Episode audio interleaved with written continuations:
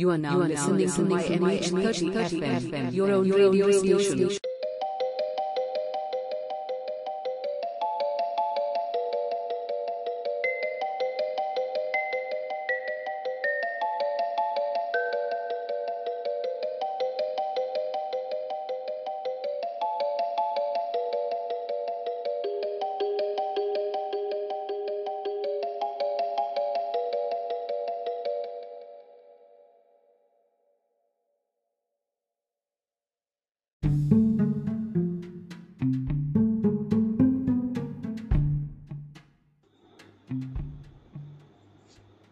नमस्कार.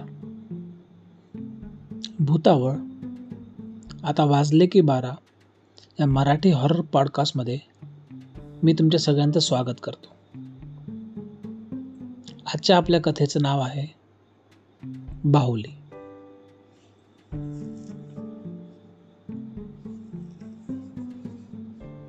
रस्त्यावरती जोरजोरात वारा सुटला होता.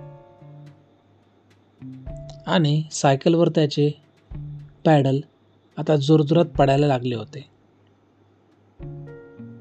शाळेतून दररोज घरी येताना त्याला स्मशानभूमी लागायची.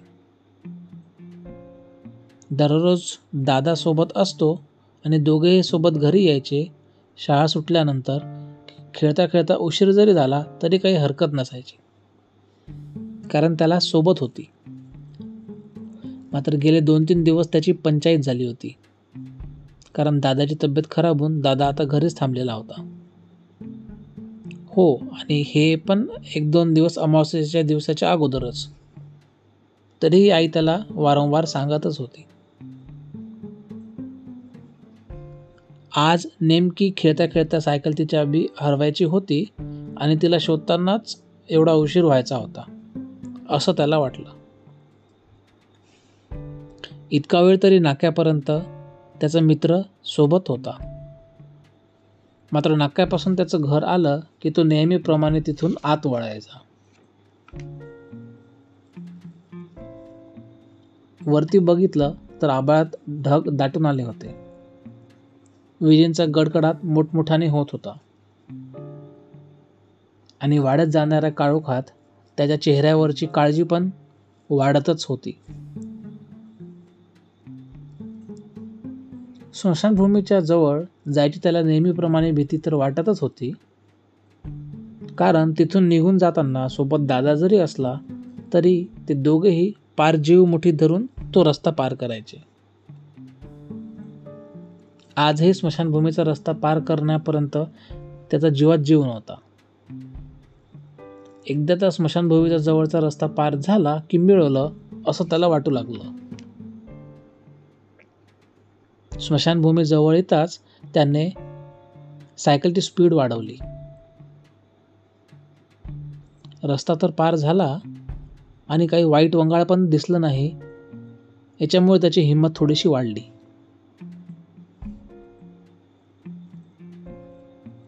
आता मात्र त्याने सायकलची स्पीड अगोदरपेक्षा कमी केली. स्मशानभूमीच्या थोडं समोर जाताच त्याला कोपऱ्यावरती एक लहानशी मुलगी रस्त्यावरती उभी दिसली. लांबून बघितलं तर तिच्या हातात एक छोटीशी बाहुली दिसत होती. मात्र आता घाबरून जायचं काम नव्हतं कारण त्याच्या घरासमोर नुकत्याच राहायला आलेल्या घरातील ती एक मुलगी होती. हा तिच्या हातातली बाहुली मात्र विचित्रच. ती खूप ठिकाणी मळालेली होती. ठिकठिकाणी फाटलेली होती. आणि त्या बाहुलीचा एक डोळा देखील नव्हता. लक्ष देऊन बघितलं तर त्या बाहुलीचे अर्धे केस तरी कोणीतरी ओढून उपटून टाकल्यासारखे दिसत होते. पण तरीही ती बाहुली तिला खूप आवडते असंच दिसत होतं.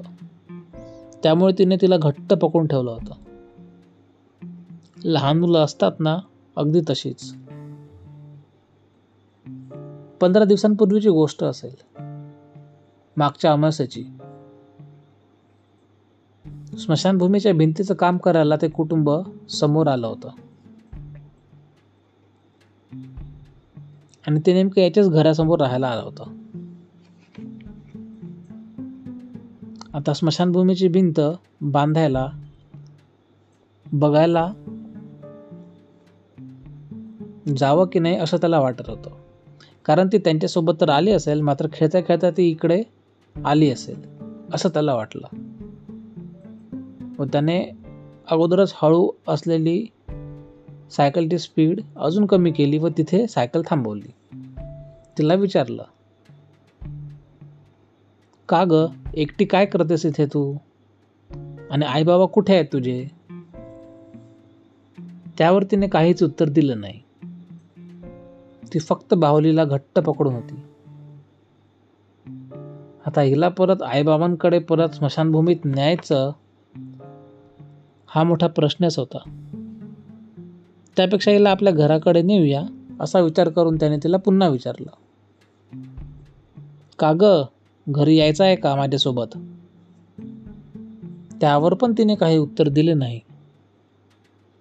आता हिला एकटीला या लहान मुलीला इथे कशाला सोडायचं? असं त्याला वाटलं. मग मात्र त्यानेच तिला हाताने उचलून सायकलच्या मागच्या सीटवर बसवलं. घट्ट पकडून बैस असं त्याने तिला सांगितलं आणि त्याने सायकलला पायडल मारलं. हे बरं होतं तेवढीच त्यालाही सोबत घरापर्यंत हो, पाहिजेच होती. का ग बोलत नाहीस का जास्त तू? असं केलं तर मग तुला मित्र कसे होणार? इतका वेळ शांत बसलेली ती आता मात्र बोलायला सुरुवात झाला होता. कारण मागून त्याला एक आवाज आला दादा तुमच्या अंगणात पेरूचं झाड आहे ना? अरे वा तुला तर छान बोलता येतं. तुला आवडतात का ग पेरू? त्यावर मागून उत्तर आलं हो खूप जास्त. बरं बरं. एकदा का घरी गेल्यावरती मी तुला आणून दिलं पेरू. अजून काय काय आवडतं तुला? मला गाणं गायला खूप आवडतं. अरे वा. तू तर फार हुशार मुलगी आहेस. पण मी एक गोष्ट सांगू का दादा तुम्हाला? कुणाला सांगू नका आई शपथ ना? हो सांग ना. आता दोघांच्याही गप्पा मारण्यात बराच वेळ चालला होता. त्यामुळे त्याला अगोदरसारखे थकल्यासारखे पण वाटत नव्हते. ती पण उत्साहात बोलतच होती. मी घरी गाणे गुणगुणते ते मला घरात आवडत नाही.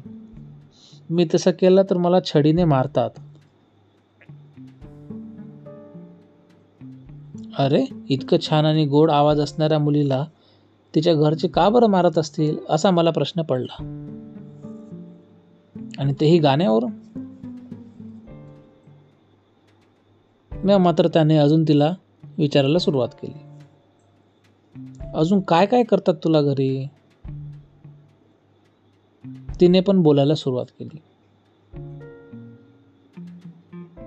की मी गायला तरी आवडत नाही किंवा माझ्या तोंडातून थोडा जरी आवाज निघाला तरी ते मला काठीने मारतात.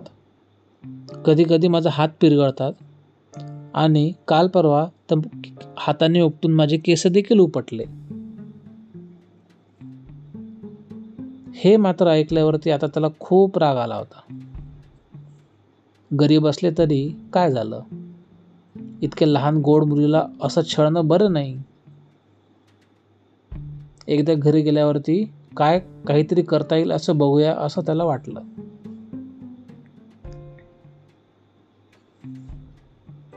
मग मला एखादं गाणं ऐकून दाखवणार आहेस की नाही?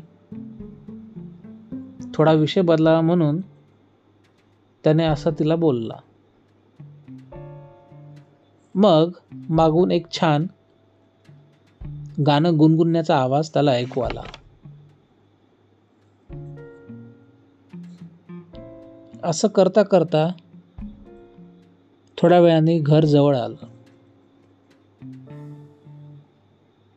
तो घरी आला तेव्हा समोरच्या घराला अजूनही कुलूप होतं. तिचे आई वडील बहुधा अजून आले नसतील असं त्याला वाटलं. म्हणून त्याने तिला आपल्या अंगणातच बसवलं. थोडंसं पाणी प्यायला दिलं आणि थोडं खाऊ देखील दिला. अंगणात बसल्यावरती बऱ्याच वेळ ती मुलगी त्या समोरच्या पेरूच्या झाडाकडे बघायची आणि लगेच तिच्या बाहुलीकडे बघायची.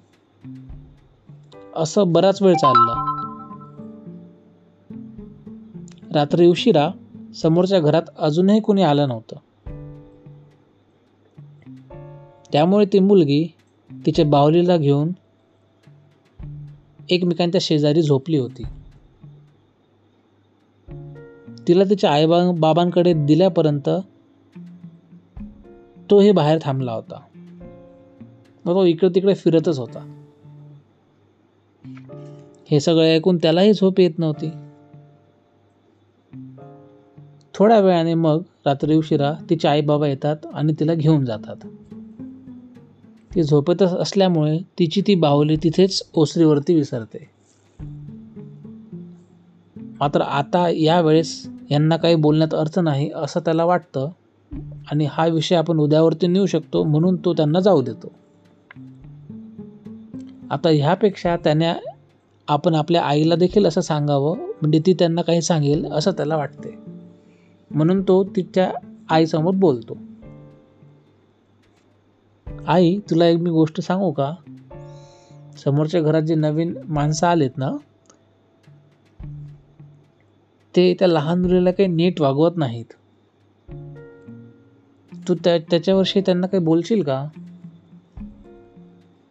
त्यावर आई उत्तर देते. बरं ठीक आहे. जसं तुला वाटतं तसं आपण करूया. पण माझं काय म्हणणं आहे? आपण कशाला कोणाच्या भानगडीत पडायचं? ती कोण कुठली माणसं? किती दिवस तिथे आलेली आहे? कधी राहणार आहे? त्याचा काही माहिती नाही. तू एक काम कर. तू अगोदर जेवून घे खूप उशीर झाला आहे आणि झोप.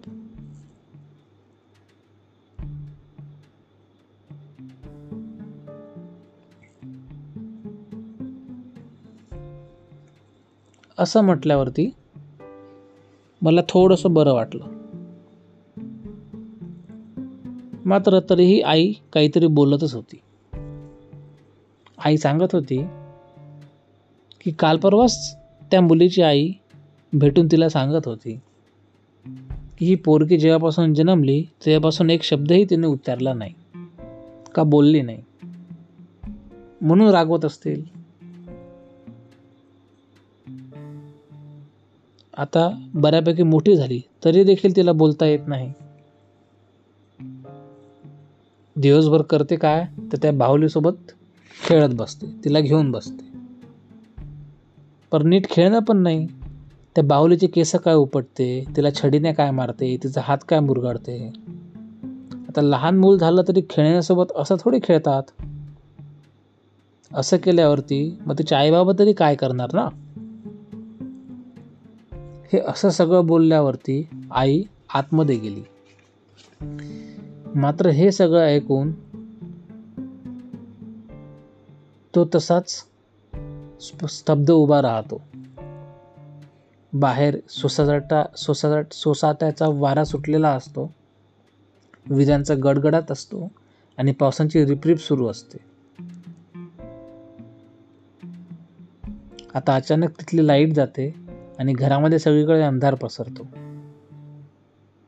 तेवढ्यात एक वीज कडाडते आणि त्या प्रकाशात तो समोर बघतो तर ती मगाशी आडवी झोपलेली बाहुली आता त्याच्यासमोर उभी असते आणि त्याच्या कानावरती मगाचेच ते गाणे गुणगुणणे ऐकू येते.